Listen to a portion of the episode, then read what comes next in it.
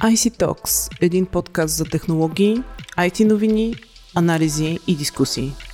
Здравейте, вие сте с подкаст IC Talks. Аз съм Майя Бойчева, а днес ни гостува редактора в Digital BG Александър Главчев. Здравей, Сашо! Здравейте! А, така Европейския съвет даде одобрение на директивата за единно зарядно, а, която ще направи USB-C порта задължителен за множество потребителски електронни устройства, включително така популярните iPhone и AirPods и други. А, очаква се а, директивата всеки момент да бъде а, публикувана, да влезе в сила съответно 20 дни след а, нейното публикуване и до края на 2024 година да започне да се прилага. Според анализаторите тези нови задължения ще спестят на потребителите до 250 милиона евро от ненужни покупки а, на зарядни устройства и на кабели. Та това е темата на, на днешния ни подкаст, но сега давам думата на Сашо. Защо точно сега се случва това решение а, и съответно можеш ли да разкажеш малко повече за, за самия процес на, на приемането на, на директивата? Сега за спестяването имам известни резерви, че това ще се случи точно така. И предвид, че Android смартфоните като цяло с USB-C стандарт зарядни устройства от доста време насам. То не е възприето като стандарт по документи по такова, нали? но на практика всички Android смартфони от среден клас нагоре може да се каже с, с, с еднакъв стандарт за зареждане, като това не е довело до това масово производителите да предават смартфоните си без зарядни. И причината е очевидна според мен, тъй като за много компании конкурентно предимство е това да предлагаш бързо зареждане на своето устройство, което става чрез специален адаптер. Дали ще е по-мощен, дали ще е чрез специална технология, при която някои производители варят силовата електроника от смартфона в зарядното, така че цялата топлина да се отделя не в устройството, в простния адаптер. По този начин се ускорява зареждането. И това в още линии, ако продаваш ако си нали, среден клас устройство на китайски производител, който се бие и за цена и така нататък, изведнъж се окаже, че твоето бързо зарядно, което ти е заглавието в брошурата, така да се каже, рекламата, то се окаже а, аксесуар, изглежда малко, малко странно. Затова съм лично резерви за това, че това ще доведе на някакъв огромен огромен ефект, но при всички положения решението е добро. Нали? В тази посока трябва да се върви. Иначе за самия самото ново правило. Не знам дали трябва да се търси някакъв тайминг за това, че то се появява точно в момента. ЕС говори за нещо подобно вече над 15 години, като първият документ в тази посока беше подписан, ако не бъркам, меморандум за разбирателство още през 2009 година. Тогава се случиха 10 на компании, сред които Apple, Huawei, LG, Motorola, NEC, Nokia, Research in Motion, които правиха BlackBerry, ако си спомняте, имаше и такива устройства преди, преди години. Да. вече не съществуваща Sony Ericsson, след което този меморандум изтече 2012 година, колко не бъркам, подписани нови документи, които пак изтичаха след това. И в крайна сметка, сега, както ти, ти, ти каза, правилото вече е твърдо до, до края на 2024 година смартфоните, въобще малките мобилни устройства, а до 2026 година правилото ще обхване и лаптопите. Тоест, може би по-правилният ми въпрос трябваше да бъде не защо а, сега, а защо чак сега, след като 15 години а, тече дискусия по този въпрос. Еми да, наистина това, е, това е въпрос. Това е поредната тема, която така поздигна ни критики към ЕС за това, че е потънал в бюрокращина, което нека да не е вярно. В смисъл, но ето нещата се развиват и в крайна сметка нещо ще стане реалност.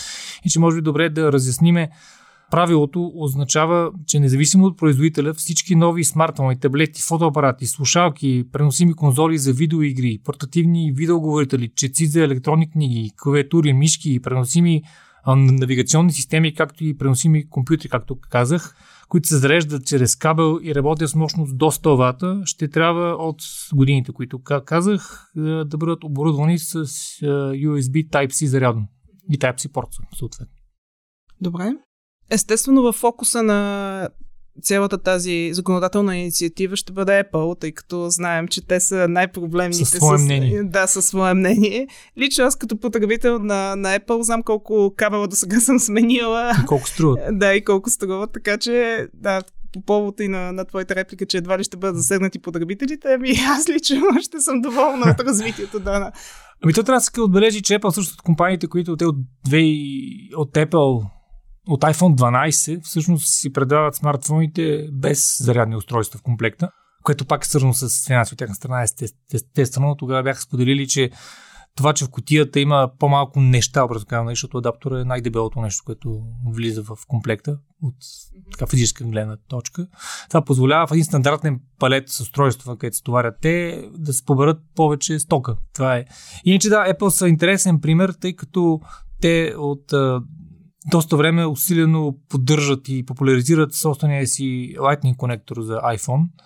И според това правило ще трябва да се откажат от него, при това твърдо, тъй като неизпълнението на въпросното правило на ЕС предвижда включително санкции до забрана за продажби на територията на Съюза. И че самия Lightning Port беше представен през 2012 година, като на практика е USB 2.0 като спецификации, т.е. е рано погледнато морално устаряло, дори не много бърз Wi-Fi е по-бърз от него като трансфер на данни. Основното му предимство, поне през 2012 година, когато се появи, беше симетрията, която липсваше на тогава популярните, по-скоро тогава масовия микро USB порт. Тоест, означаваше, че и това беше новост, поне така нещо беше интересно по, по това време, защото тогава USB-C, ако не бъркам, само се говореше за него пред, пред 10 години. А, плюса при него беше, че може да го вкараш във всяка посока в, в смартфона си, обърната и така, нали, което малко елиминира максимата, че USB кабелът винаги влизал третия порт в порта след две завъртания. И така. Иначе, защо iPhone, а, защо Apple държат толкова много на своя Lightning е очевидно, тъй като аксесуарите, които се продават за него, обикновено са по-скъпи. Ето, например, тук се погледнах тия дни един еднометров марков кабел, в кавички марков, може би трябва да се каже, но все пак марков кабел, който се продава от, от Apple, който в един край е с USB-C, което влиза в адаптора, в другия край е Lightning, който влиза в смартфона, струва 19 долара. Нали? Няма да казвам в едни китайски сайтове, AliExpress струва пъти по-малко с доставки с китайския труд и китайския косъм, който получават с него и така нататък в комплект. Нали? В кръга на шегата, но, но да, това е. Иначе самите Apple от години няма да казвам аз колко струват в България, но това е да, е друга това тема. Е, да, тук, е, да. Самите Apple вече са показали, че това техническа гледна точка не е никакъв проблем да се въведе като, като технология или нещо, нещо от сорта.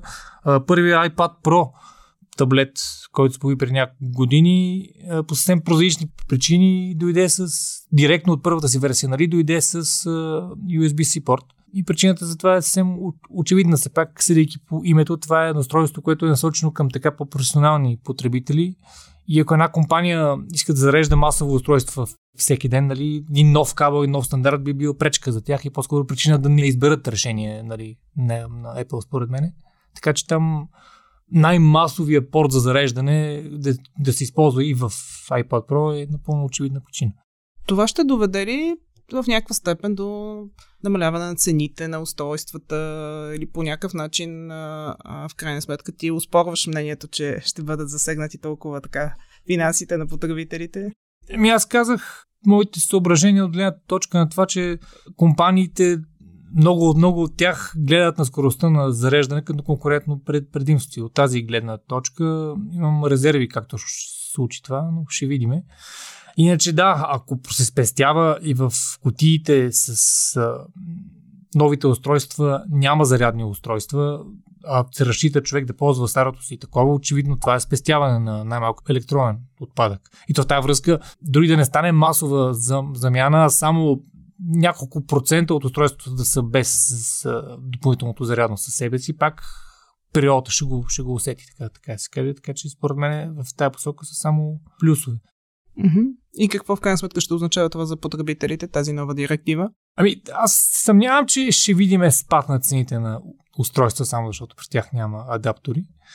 Трудно ми е да прогнозирам, ако трябва да съм честен. Нали? Радвам се, че най-после стана беше введен, введено официално това правило. Как точно ще се реализира, как точно ще повлияе на пазара, ще видим, ще видим за напред. Не се наемам да прогнозирам сериозно. Добре, Ами, благодаря ти много за, за участието и за коментара. Темата е много актуална, така за всички нас, потребителите, и ще продължаваме, разбира се, да я следим. А на слушателите ни, следвайте ни традиционно в SoundCloud, Google Podcasts, iTunes и Spotify и разбира се, очаквайте следващия ни епизод. До скоро!